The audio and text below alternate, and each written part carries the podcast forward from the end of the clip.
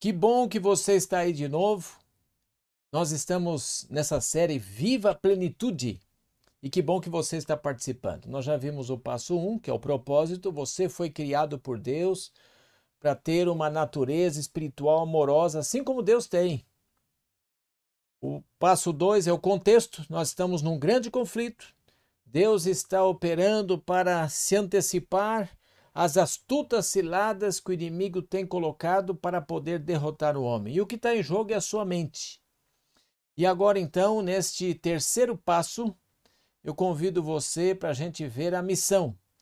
Qual é a nossa missão nesse tempo em que nós estamos vivendo? E isso vai fazer toda a diferença para nós. Toda a diferença. E olha, e quando pensamos em missão, e lembre que nós estamos vivendo nesse tempo e é para esse tempo que Deus tem chamado você e a mim.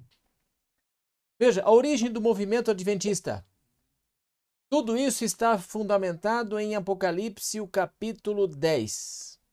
E se você olhar na sua Bíblia, Apocalipse, o capítulo 10, você vai ver ali que está a informação que nós precisamos. Você conhece um pouquinho a história da igreja adventista, como ela surgiu. Você lembra que surgiu com é, aquele pregador, Guilherme Miller, anunciando a volta de Jesus, estudando os livros de Daniel e Apocalipse, especialmente Daniel 8. E ele chegou a essa conclusão de que o mundo terminaria em 1844, aquelas pessoas que estavam ali aguardando a volta de Jesus para esse tempo. E eles perceberam que houve um grande desapontamento ali. Na realidade, eles criam que a purificação do santuário de Daniel 8,14 seria a destruição desse mundo por ocasião da volta de Jesus. E foi uma tristeza para eles quando isso não aconteceu. E mas um grupo de pessoas continuou estudando a Bíblia, buscando respostas para esse acontecimento. Foi quando se depararam com Apocalipse, o capítulo 10. E olha o que diz Apocalipse, capítulo 10. Apocalipse 10, verso 11 diz assim: É necessário que profetizes, ensine outra vez a muitos povos e nações e línguas e reis. Olha o que estava acontecendo. Nesse em Apocalipse capítulo 10, nós encontramos aqui um outro ide, as pessoas normalmente conhecem aquele id lá de Mateus capítulo 28. Aquele é o id histórico. Mas aqui em Apocalipse 10 nós temos esse id contextual para esse tempo. E, e, olha o que esse id nos diz. E, e lembre que Apocalipse 10 fica entre o capítulo 9, que diz respeito à sexta trombeta de Apocalipse 9, a queda do Império Otomano em 1840, e Apocalipse 11, que é a sétima trombeta, quando os reinos do mundo vieram a ser do nosso Senhor. Nesse meio, Apocalipse 10. E olha o que diz: Vi outro anjo poderoso que descia do céu, estava envolto numa nuvem. Havia um arco-íris acima da sua cabeça. Seu rosto era como o sol, suas pernas como colunas de fogo. E ele segurava um livrinho que estava aberto em sua mão e jurou por aquele que vive para todo sempre, o qual criou os céus e tudo que neles há, a terra e tudo que nela há, o mar e tudo que nele há, dizendo: Não haverá mais demora. Mas nos dias em que a voz do sétimo anjo estiver para tocar a sua trombeta, se cumprirá o segredo de Deus, na forma como ele o anunciou aos seus servos, os profetas. Então me foi dito: importa que profetizes outra vez a muitos povos, nações, línguas e reis. Está ali. Veja a riqueza aqui do capítulo 10. E o bonito que chama a atenção, olha, se cumprirá o segredo de Deus. Que segredo de Deus é esse? Como que a, o que é segredo é o culto. Como saberíamos disso? E ali já diz: como ele anunciou aos seus servos, os profetas. E aí vem esse segundo id. Importa que profetizes outra vez a muitos povos, nações, línguas e reis. Está ali. Profetizes outra vez o quê? Os segredos de Deus, como ele anunciou aos seus servos, os profetas. Está ali. Veja, com Apocalipse 10, eles perceberam que há uma ligação direta com a mensagem presente, como nós vimos no capítulo anterior, Apocalipse 14. E Apocalipse 14 está ali ah, o segredo de Deus para esse tempo. As mensagens, as três mensagens angélicas, que é a mensagem presente para esse tempo em que estamos vivendo. A primeira fala do juízo, adoração ao Criador. A segunda, queda do falso sistema de adoração.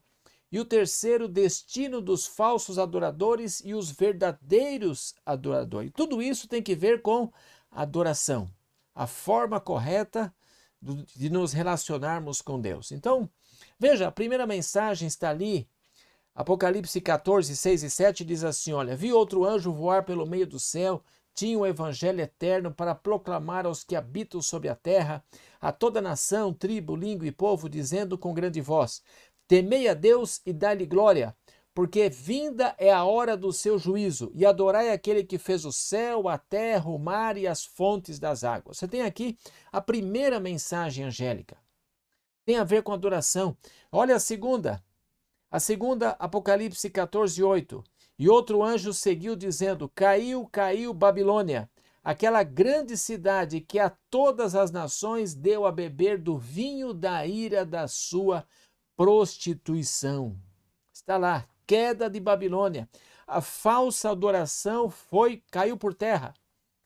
E a terceira mensagem, e seguiu-os o terceiro anjo dizendo em grande voz: se alguém adorar a besta, a sua imagem, receber o sinal na sua testa ou na sua mão, também este beberá do vinho da ira de Deus, que se deitou, não misturado, do cálice da sua ira, e será atormentado com fogo e enxofre diante dos santos anjos e diante do Cordeiro e a fumaça do seu tormento sobe para todo sempre, e não tem repouso, nem de dia nem de noite, os que adoram a besta e a sua imagem, e aquele que receber o sinal do seu nome. Aqui está a paciência dos santos, aqui estão os que guardam os mandamentos de Deus e têm a fé em Jesus. Então veja, aqui está a condenação daqueles que seguiram a falsa adoração. Então está aqui. Primeira mensagem, adoração ao Criador. Segunda, queda do falso sistema de adoração. E a terceira, o destino dos falsos adoradores e os verdadeiros adoradores. Agora, qual é o papel desse povo que vive nesse tempo dessas três mensagens angélicas? O povo adventista. Olha o que diz o livro Primeiros Escritos, página 254, que encerrando Jesus, o ministério de Jesus no lugar santo, e passando ele para o lugar santíssimo, ficando em pé diante da arca, o qual contém a lei de Deus, enviou outro anjo poderoso, como a terceira mensagem ao mundo. Veja, primeira, segunda e terceira mensagem estão ligadas. Estão ligadas todas elas, se complementam. Um pergaminho foi posto na mão do anjo. E aqui estava uma advertência, mais terrível ameaça feita ao homem. E o que, que estava dizendo ali? Veja, ao dizer essas palavras, ele aponta para o santuário celestial. As mentes de todos os que abraçam essa mensagem são dirigidas ao Santíssimo, onde Jesus está em pé diante da arca, fazendo intercessão final por aqueles por quem a misericórdia ainda espera e pelos que ignorantemente terão violado a lei de Deus. Veja, o que, é dirigido ao santuário? A mente. A nossa mente é dirigida ao santuário. Percebe que o grande conflito se dá no contexto da mente? Ali nós vimos no, no, no, passo passado, dá uma olhadinha lá, que na realidade é a mente que nós servimos a Deus. É a mente que o inimigo quer ter o controle da sua vida. O livro Temperança, página 14, diz assim: Com a mente nós servimos ao Senhor. E o livro Educação, ainda, página 209, diz assim: Os nervos do cérebro que se ligam com o organismo todo são o intermédio pelo qual o céu se comunica com o homem e afeta a sua vida íntima. Veja, é pelo cérebro que Deus se comunica conosco. Sabe, Deus deu um corpo para você para guardar o cérebro, precioso que ele é. E quando pensamos na salvação, veja, olhamos para o passado, o que Jesus fez. E aí você olha para o presente e você percebe que Jesus não terminou a sua obra. É, a, a cruz foi uma parte desse, dessa obra. O ministério de Jesus continua. Jesus, ele entrou em 1844, Daniel 8,14, adentrou ao lugar santíssimo e no lugar santíssimo ele está exercendo o ministério de intercessão por todos nós. Isso vai de 1844 até algum momento que não sabemos direito. E a terceira mensagem é dirigida justamente com atenção para o que está acontecendo no céu. A mente das pessoas é direcionada para o que está acontecendo no céu. Muito importante isso. O livro de Hebreus, capítulo 9, verso 24, diz assim: Porque Cristo não entrou num santuário feito por mãos, figura do verdadeiro, porém no mesmo céu, para agora comparecer por nós perante a face de Deus. Está aí a obra intercessora de Jesus. E veja, o grande julgamento está tendo lugar. E isso já faz algum tempo. Por isso, agora o Senhor diz: Olha, deram-lhe um caniço semelhante a uma vara de medir, e foi dito: Vá e meça o templo e seus adoradores. Veja, avalie como estão. Avalie como estão. E o que, que Deus usa para avaliar isso? A lei moral e a lei natural. Isso que é o interessante. A lei moral, talvez você não questionaria que é isso mesmo, os mandamentos de Deus. Mas a lei natural, alguns colocam num patamar inferior, como se fosse algo menor. Sabe, quem deu a lei natural não foi um anjo, não foi um querubim, foi o próprio Deus, como foi o Deus que deu os dez mandamentos. Olha o que diz o livro Conselho sobre Regime Alimentar, página 43. A transgressão da lei física é transgressão da lei de Deus. Veja, mesmo patamar. A transgressão da lei física é transgressão da lei de Deus. Está ali. E quando você olha ainda na página 17, diz assim: ó, tão verdadeiramente é pecado violar as leis do nosso ser, como é quebrar os dez mandamentos. Num e no outro caso se tem a transgressão da lei de Deus. Sabe, se alguém perguntasse a você, e talvez para muitos de vocês pode ser surpresa, falar assim: não, a transgressão das, da lei de Deus, sim, você está se separando de Deus, mas a questão de lei natural, não, isso não. Você escolhe se quer, se quer e tal, faz como. Não, não é, gente, é algo muito sério. Você tem que levar em conta. E olha é, mais o livro Temperança, o que ele diz. Os que violam as leis da saúde ficarão mentalmente cegos e transgredirão as leis de Deus. Então, Deus ele está medindo o seu povo, olhando. Leis morais, lei moral e lei natural. Por isso que nesse tempo em que nós estamos vivendo, nós temos uma missão. E a nossa missão, olha o que é: Medicina e Salvação, página 289. Tornar clara a lei natural, em estar para que seja obedecida. Eis a obra que acompanha a mensagem do terceiro anjo para preparar um povo para a vinda de Jesus. Então, para esse tempo, lembra Apocalipse 10? Deus, o seu segredo, revelou através dos seus servos, os profetas.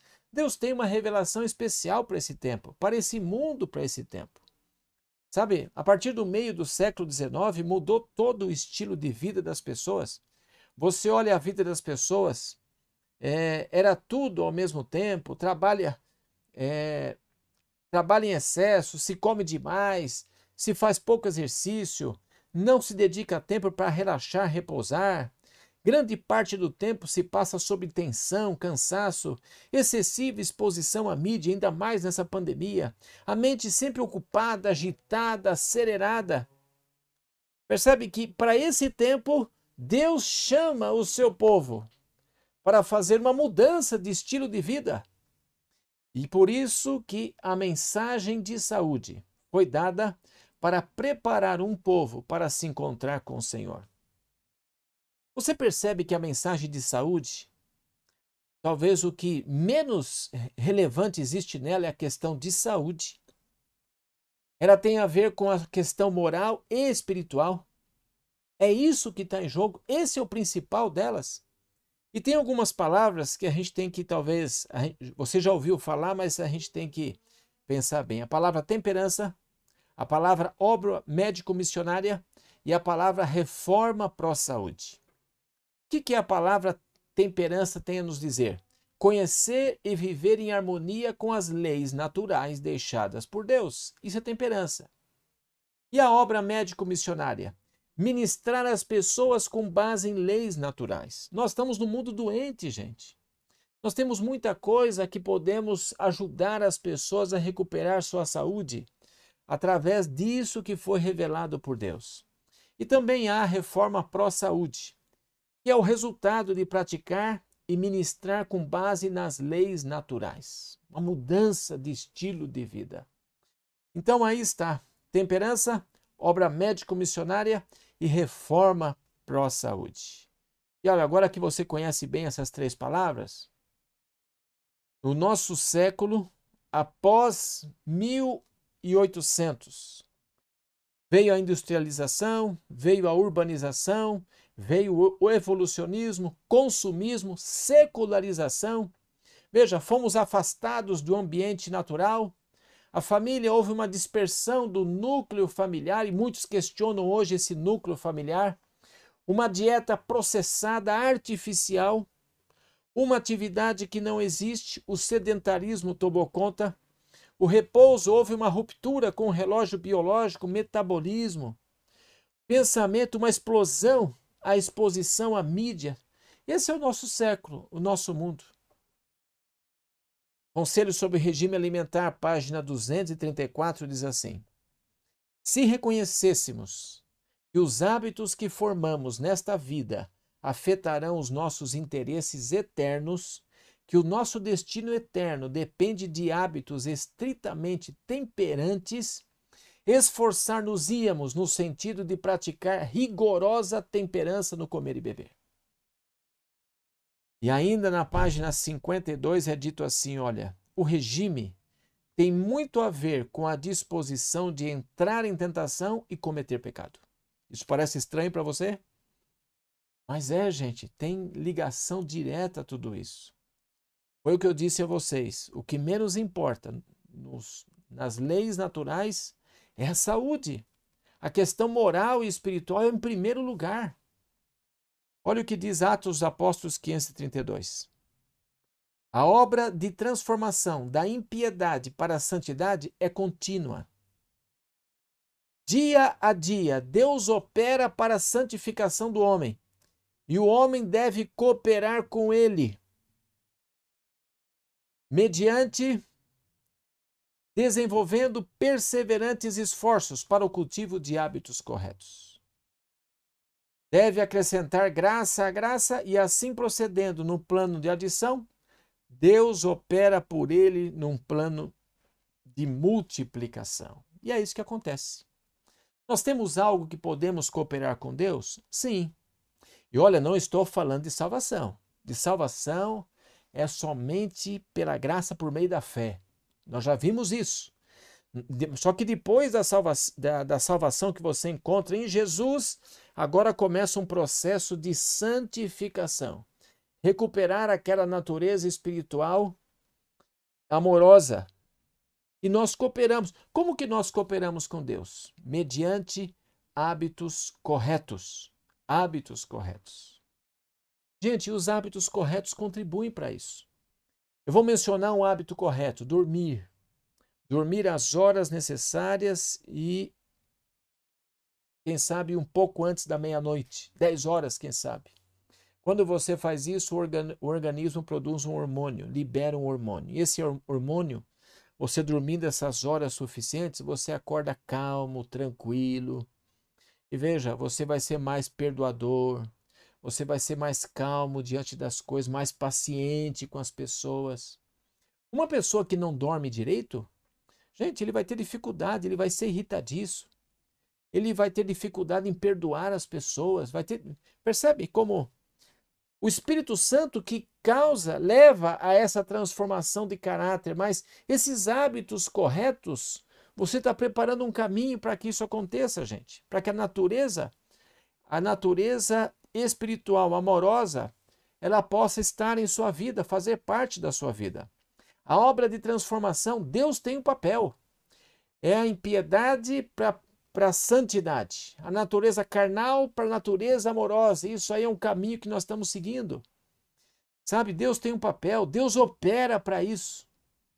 Mas você pode, através de hábitos, dar a sua contribuição. É a parte humana. A temperança sozinha, olha o que diz o livro Temperança, página 201. A temperança sozinha é o fundamento de todas as graças que vêm de Deus, o fundamento de todas as vitórias a serem ganhas. Começa, consegue entender isso? Por isso é uma cooperação. O homem soma hábitos corretos.